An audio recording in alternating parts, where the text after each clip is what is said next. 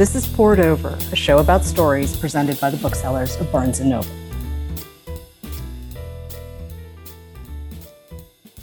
I'm Jenna Seery, a bookseller and the associate producer of Poured Over, and today I am very excited to be joined by Stephanie Land. I know that you will all remember Maid, incredible memoir, as well as TV series that came out on Netflix, but now I cannot wait to talk about her newest book, Class, a memoir of motherhood, hunger, and higher education.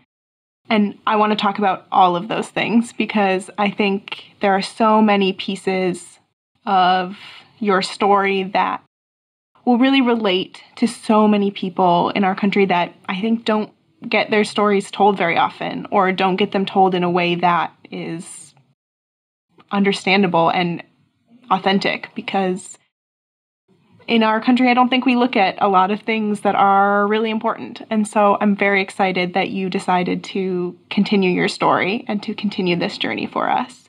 So I'd like to start by setting up where we are at the beginning of class versus the end of Maid and sort of what started this piece of the journey for you. Well, thank you for having me. I just uh, I did the Barnes and Noble podcast for Maid as well, so this is this is quite a treat. So Maid ended like right after we moved to Missoula, I think like three or four months after. Um, it was like our first spring there, which was 2012. And class begins at the beginning of fall semester for um, my senior year of college and um, Amelia's kindergarten year, so first year of public school. Uh, and that is the beginning of, or the fall of 2013. So a little bit of a lapse. And um, I do kind of go back and talk about stuff that happened between those two time periods. But for the most part, it picks up right where Maid left off um, and is just kind of a, a pivotal year for both of us. It's definitely a moment of transition. I think we hit that pretty quickly. You realize, oh, this isn't exactly where we were before. And Though some struggles have maybe alleviated a little bit, there's always something on the horizon that seems pretty daunting and pretty heavy. And yet, I think the thing that came through to me so quickly and so prevalently with both of your works, but with this specifically, is this idea of resiliency. And I think that means something different to you than I think it would mean to a lot of people. That idea of just pushing forward and just continuing. I mean, as I was reading, I there's moments where you can't imagine what could possibly come next, and yet you continue and you still write. And I just think that resilience you show through this and through all of your life is something that people will really key into quickly. One aspect of the book that I um, very purposely did was really challenge that idea of resiliency and point out that a lot of what we think of as resilience to marginalized communities, it's more of a forced acceptance. And I call it resilience training. And what that really meant to me was I was not allowed to have emotion. There's a line in the book that I say I didn't have the privilege to feel because it it was the societal aspects that that were surrounding us um, were so relentless I, I couldn't stand up and argue about things or get angry about things um, because there was no point. It, the what mattered was finding food and staying marginally, you know, housing secure, um, and and getting some some bills paid and seeing the college through to the end. And so I think this uh, the year that I chose to write about is kind of peak stubbornness for me, and just seeing things through, you know, no matter what gets thrown at us. I think so often resilience is like a a, a trait that people are like, oh, isn't that child so resilient? Isn't that you know young person that they've had to deal with? Because even in this, you know, you're older than a lot of your peers, but you're still a young person as you're going through this and you're navigating life with another young person. And I think so often people are like, oh, the resilience, but are we, is that really like the trait that we're calling it? Is that really what it is? Because so often, like you said, what people are calling resilience, it, there's no choice. What's the alternative? Yeah, it, it really started bothering me even at the time of the book when people started calling my my child resilient and even i then you know saw it as like well no she just can't really communicate you know the things that she's going through. And i think people mistake that for resilience um, but it also seems like the you got this culture and this like call upon your inner strength and and all of that i think it's easier to do that than to recognize that there are a lot of systems in place that are forcing me to live that way and and to um, be in this situation where we didn't have enough and we are struggling to survive to put all of the responsibility on me to be you know quote unquote resilient is a lot easier than saying well actually we are not taking care of our children in this country and and we are not supplying them with adequate food you know that like food is a pretty basic need and and it's still a debate whenever we talk about even you know free lunch programs. I mean there are children in this country with a school lunch debt and and that just baffles my mind. And i think it's such a blatant like misunderstanding and choice to not engage with the reality of class divide and of poverty in this country. I mean, you, you talk about kids with school lunch debt, and it's also like the idea that even children shouldn't get to enjoy. You know, if you've got a hot lunch at your school, which is pizza and a burger, but if you have free lunch or, you know, reduced lunch, you get a peanut butter sandwich and a milk. And we have this idea that these kids will be fine or these people will be fine unless because they're used to it or because that's, you know, the expectation and it just perpetuates this continuing stereotype and view of a group of people that have enough things that they're already managing.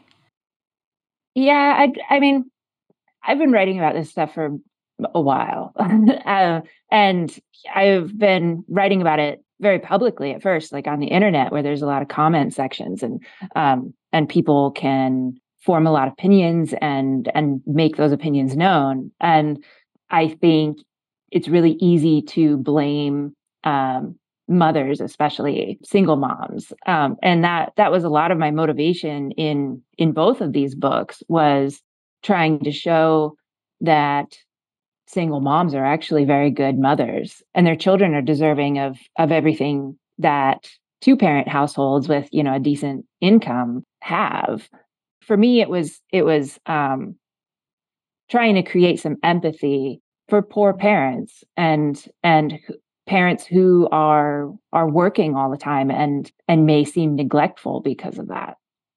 And i think there is such a distinct stigma and sort of narrow view of motherhood in this country as to what is a successful mother and who is a successful mother and who is a worthy mother.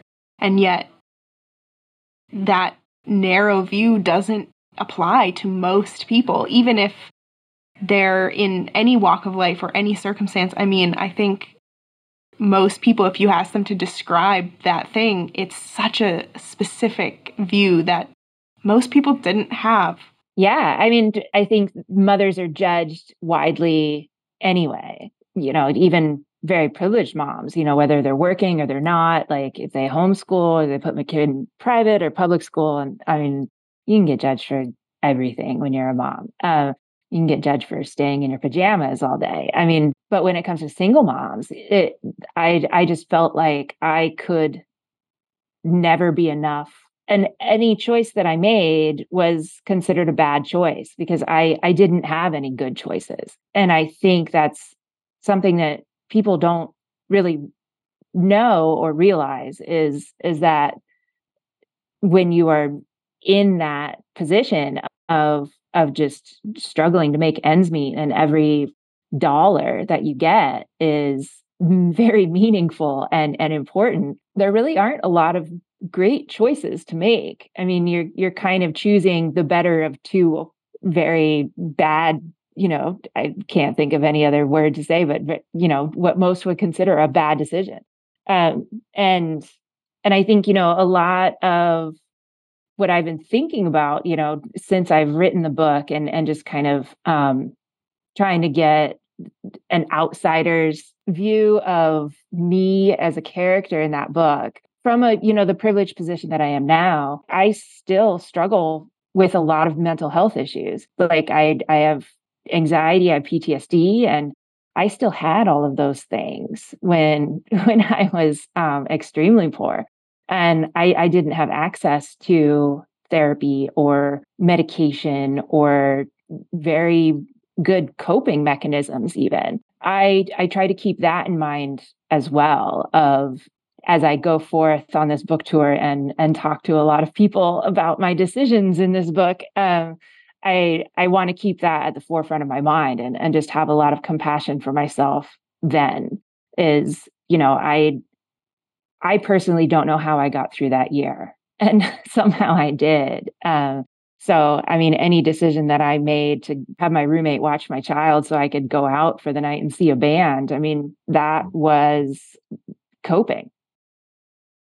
And again, I think it goes to there's this idea, you know, I not to keep going to them, this greater them, but the idea that, oh, if you're in those situations, every cent must go towards these what are quote unquote necessities, even though human beings cannot live in without a happy meal sometimes or you know, getting to go out and experience human things like going to a concert or rock climbing or the things that you enjoyed and there's this like weird thing of, well, but I wouldn't do that, even though most of the people saying that have never even been relatively close to having to have to make that decision of how to spend their money in that way.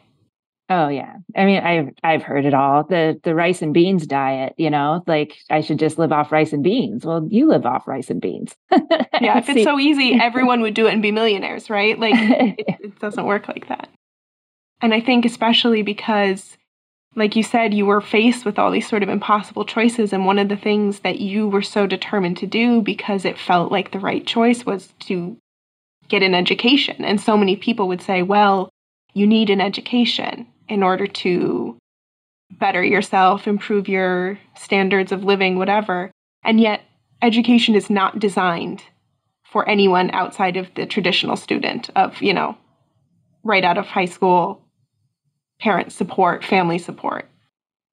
Yeah. Um, and I think that is really the most important part of what I'm trying to show in this book of just when you are designing a curriculum and you only have one type of student in mind, you're doing one in five of your students a disservice. I mean, there's there's a good probability that that one in five of your students is a parent and and is probably working full time and or have people that they care for at home. Um you know i think the statistics right now are are pretty grim but close to 25% of your students are are food insecure.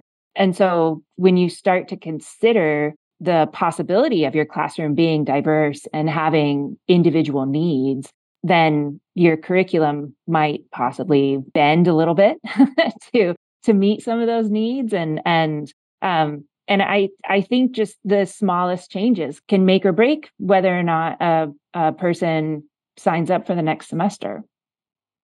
And i think it's so i mean you face people telling you both things of you have to go to school you have to finish school and people saying if you just got a real job, if you just quit, if you just, you know, buckle down, don't think about being a writer because that's, you know, how are you going to make money doing that? All these things, there's everyone has their own opinions and I think when you are at a certain place in life, everyone thinks that their opinion applies to you and they could just freely tell you regardless of, you know, whether we should be doing that to other people or not. And the way that you were able to articulate those moments of being so uncertain of whether or not you were doing the right thing. Like I could just feel that, though I've not been in those moments exactly, that feeling of your life in two paths in front of you and you have to make that choice. And I think watching you through this work continue with your school because it was clearly something that was survival for you I think writing, it seems, is your survival. And I think people will really be able to resonate, even though they are coming from different places. Yeah, I, I, you know, I, I do consider myself a pretty good mom. I mean, my my kids are amazing, but I I don't really take a lot of credit for that. But as a mother, you know, even when I was in school, um, I always kind of imagined um, me and you know the words that I would describe myself with, you know, as like a shelf, a shelving system. uh, because I'm I'm a Virgo and I'm very very much like that. Um, but you know, the top shelf was always a writer, and and it was I I didn't call myself a mom when people asked me, well, like, what do you do? Or, you know, like I, I would never put like I'm Amelia and Coraline's mom in my like bio for Twitter, you know, something like that. Like, like, no, I'm I'm a writer. And and I really felt that that was important to keep that identity. I didn't want to raise kids who think that that is their life's purpose is to like well once you have kids you're just a mom and that's it like that's that's that's absolutely not true once you have kids you just have children to care for i think also i mean i'm not a parent but that idea that keeping that trueness to yourself and saying you know i'm a writer and i care for these children i think it shows so much more commitment because you're not losing yourself in it you're not losing yourself in this world that it's very easy to sort of flatten out and lose the things that define us because life is hard and it will always be hard. But the way that you write and the voice that you have on the page, I mean, I don't think there was any way that you wouldn't be a writer. well, thank you. and I think, especially this idea of writing as survival, there's so much in this where the urgency of what you were telling. I mean, obviously, this is you looking back, but you can feel how connected you were in those moments of like, this is who I have to be in order to keep going. Part of, you know, my, my, uh, college journey um, was a lot of uncertainty and and I I started off you know just taking classes to work toward a um, an AA degree. You know, you get a two year degree from community college.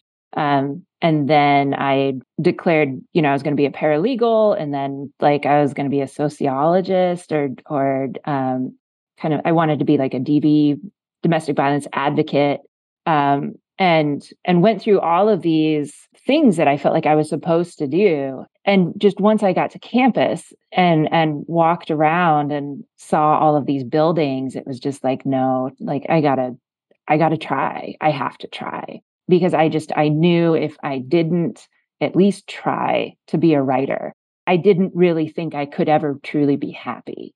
And and that mattered a lot to me. I feel like I I was entitled to that but there are a lot of people who don't believe that just because I I should have just gone straight and gotten a job um, and and worked and did what I needed to do to um, be a contributing member of society and you know all of that and get off of food stamps. But um, I, I was doing that. I was just finding a different way. And I think the idea that we have to sort of give up our passions and our dreams and our pieces of ourselves that are core tenants and things that are a part of us just to contribute and just to, you know, do what society, what other people tell us to do, which sounds very easy to just say, oh no, I'm going to follow my dreams no matter what. But sometimes when they're in front of us and we can see a way, even if that way is challenging and has uncertainties, I think, like you said, we owe it to ourselves. We deserve it to continue and to do that. Yeah. Well, and I think, you know, when you're talking about the arts and humanities and just making art, usually when when school systems are making budget cuts, that's the first program to go. Um, and and I, I think that's a tragedy. I, I think there are a lot of brilliant artists in this country who just cannot afford to be that. And and I I think that, you know, investment into that would would would be amazing. Expression of art is is how we learn about people and and how you know you have a stack of books behind you like that's learning about people. If we only support a certain type of person in order to do that then we're not going to learn anything. We're just going to learn about white men. Absolutely. I mean there's nothing more connecting i think for so many people than to enter into a book whether it's fiction whether it's memoir whether it's social sciences we seek these stories different from our own, or we would hope that people are seeking stories different from their own in order to form a sense of community that's bigger than something you can create just by, you know, going online. And, you know, there's so many other ways to create community, but there's nothing quite like finding a book that like speaks to you or a writer's voice that speaks to you in a certain way. It really opens your eyes in a specific way. Yeah. I mean, I I hear uh, the word brave a lot tossed around uh, in my presence to, you know, describe uh, me. Writers often write to no longer feel alone. For me personally, um, I'm writing the story that I desperately needed when I was going through it um, because there just there really weren't any out there, and I I searched for them, and and it was it was so hard you know to be so alone and and to just try and find anyone out there who was going through what you were going through and not be able to find it. And so it's very important to me that there's um, access to my story first of all and and and that people are able to read it and and feel validated. Absolutely. I mean so often people say like i think people maybe who aren't as into reading or as used to it. They think of it as like a reading and writing as like solitary experiences, but for me it's like the complete opposite. That's when I feel like the most connected to the world is when I am hearing someone's voice and getting to know it and getting to understand it.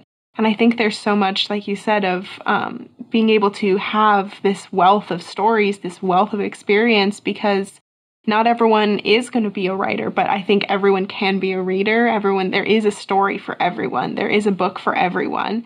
Um, and that doesn't just mean physical, it's audiobooks, it's ebooks, it's all of it.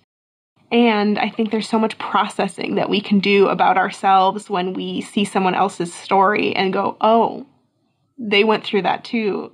It just is that extra thing so many people will need. Absolutely. Yeah. I mean, the the first person narrative um, i think is is the thing that has the um, chance of creating a lot of change in our our country as a whole.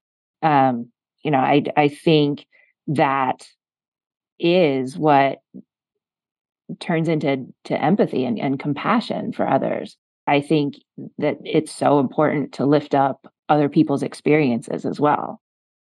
And i think especially in your narratives, there's no, like, you don't pull a lot of punches with us. You're putting things out there, you know, as they were in a way that I think will make some people uncomfortable or make some people unsure because it is raw and it is real.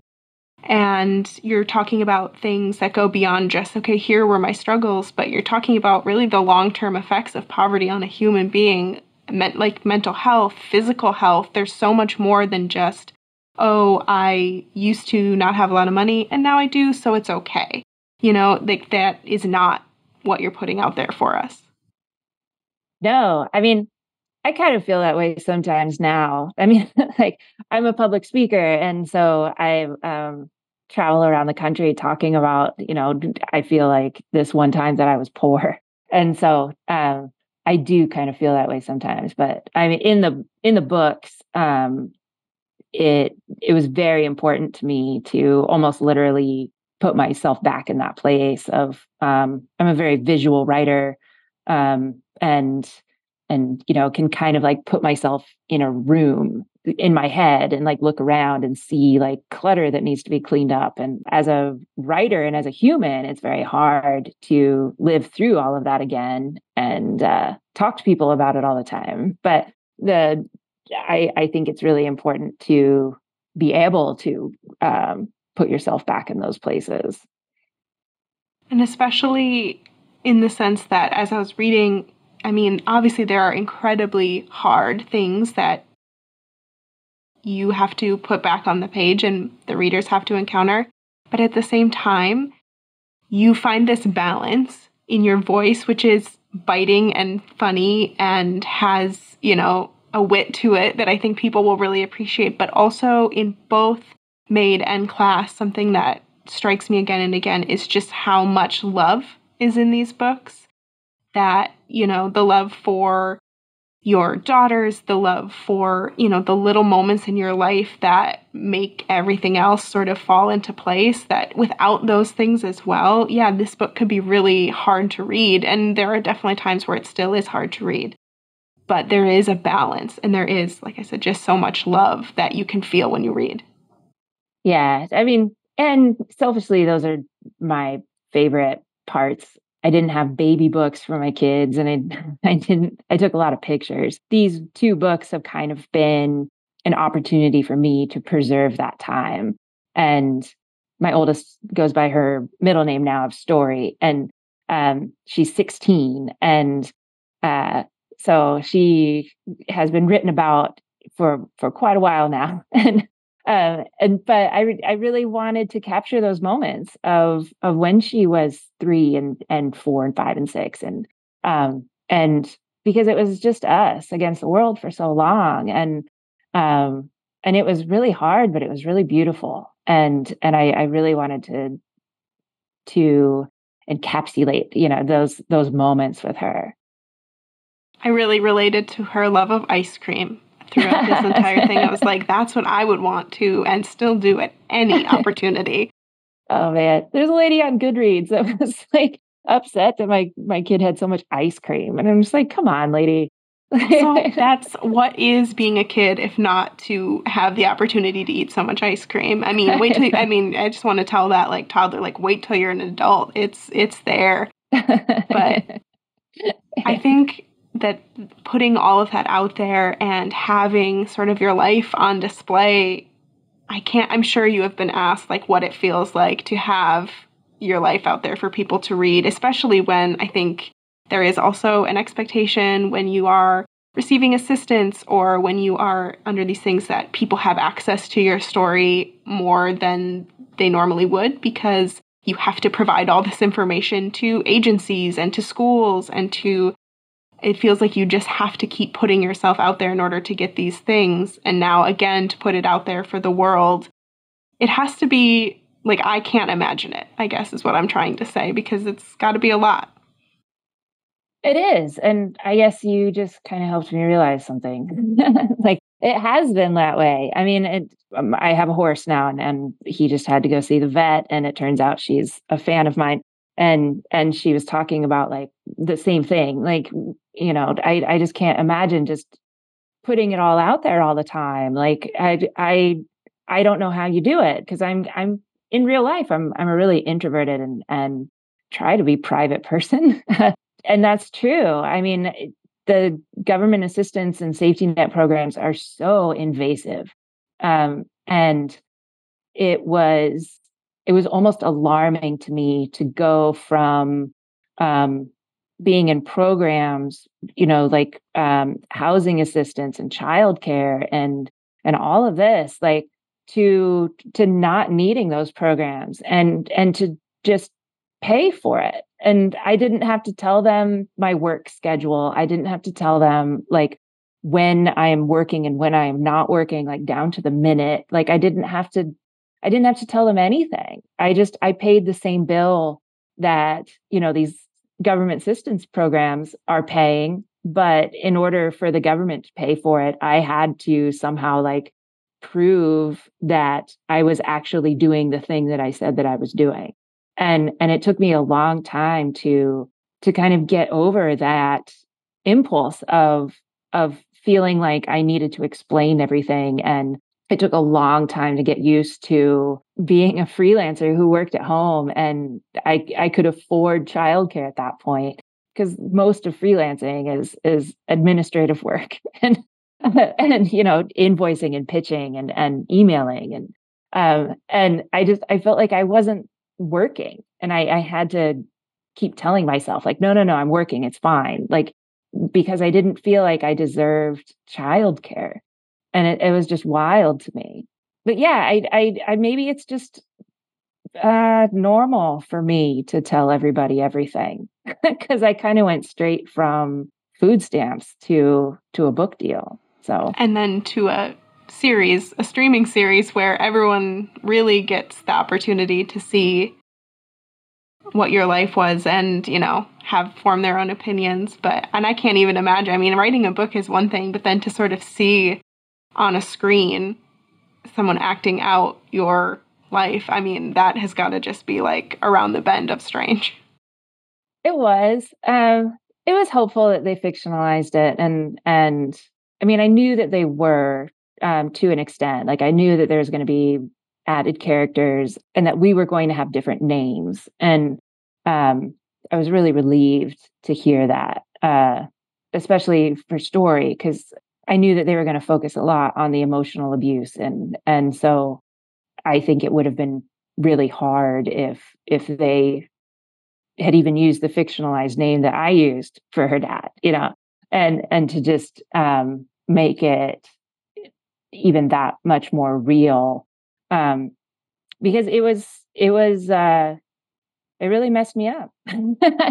like uh, what what was really hard was was um, when the trailer for the series came out and everybody was, you know, understandably very excited to watch the series, but I had already seen the screeners and and I knew what was included in episode 1 and 2 and and it was just like that's the worst time in my life. And it was really hard to separate um, people being excited to watch the series and people being excited to watch the most horrible things that ever happened to me so uh, it, it was it was a hard time I can. I mean, I was gonna say I can imagine, but really, I can't. And I think that that's what puts it beyond. Is like you've created these works that provide so much good for people because it offers them an outlet, it offers them connection. And yet, we have to remember, I think, in so many things like memoir, that there's a person behind that, that there's a person who has lived that. And it's easy to say, I loved these books or I loved that show, but I can't imagine being the person on the other side. There is sort of like a grief that comes with some of it as well.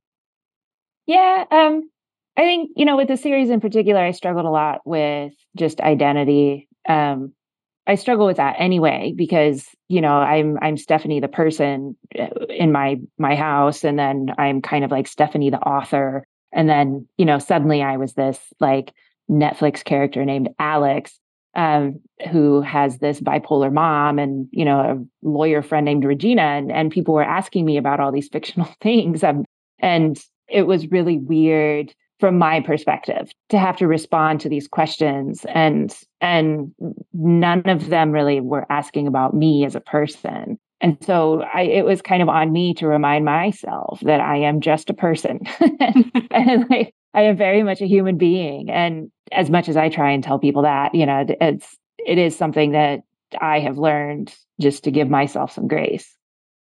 Does it feel different on the verge of class being published as it did for Maid Um, I yeah, I mean, writing the books were very different because with Maid, I I didn't think anybody was going to read it. I mean, most books are they get printed 5,000 copies and I thought that that's a good number.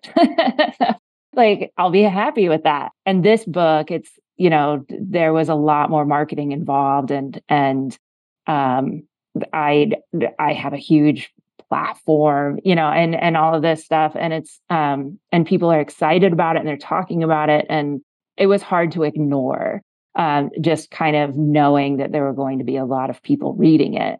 Um, but going into book tour, I mean, book tour is book tour. It's you know, it's the kryptonite of a writer's soul. And um, but I feel like I can be angry, you know, and and and to really embrace that and to be kind of proud of that I did have emotion and and that I'm not apologetic and and that I am very raw and you know, going through some stuff and and I'm out there, you know, climbing fire escapes and having sex and you know, and and so there's stuff in in class that probably at the end of the day I am still kind of mortified that people are reading about, but like it's also like, well, you know, what the hell?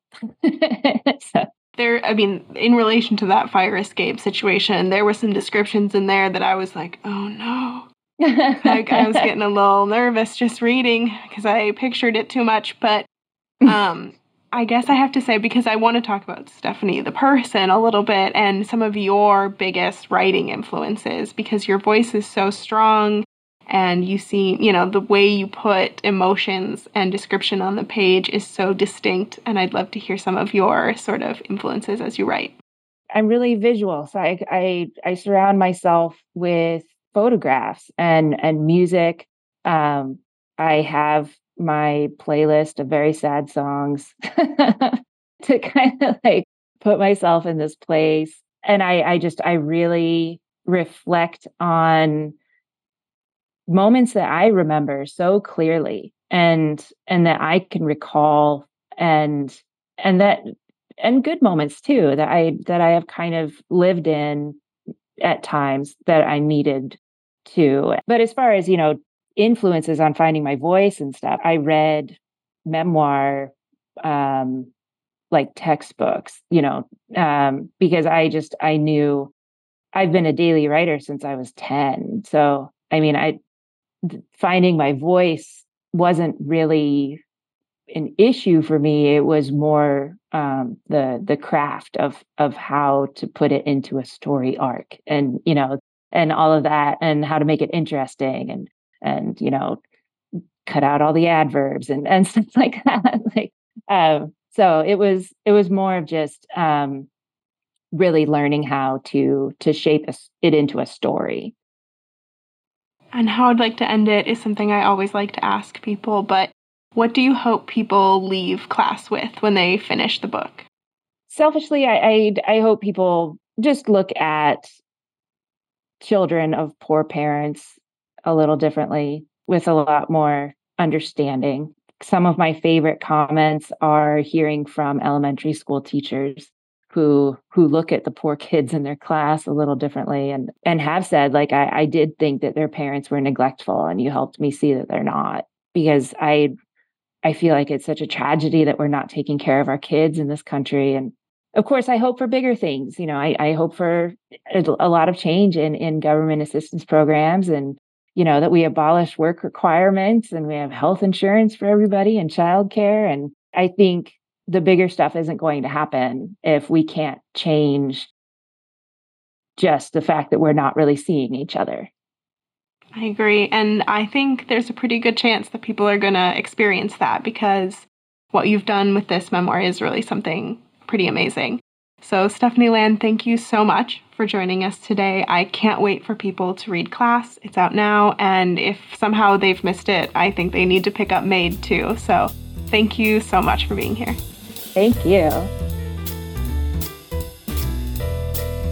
Thank you for listening. Poured Over is a Barnes & Noble production. To help other readers find us, please rate and review the show wherever you listen to podcasts.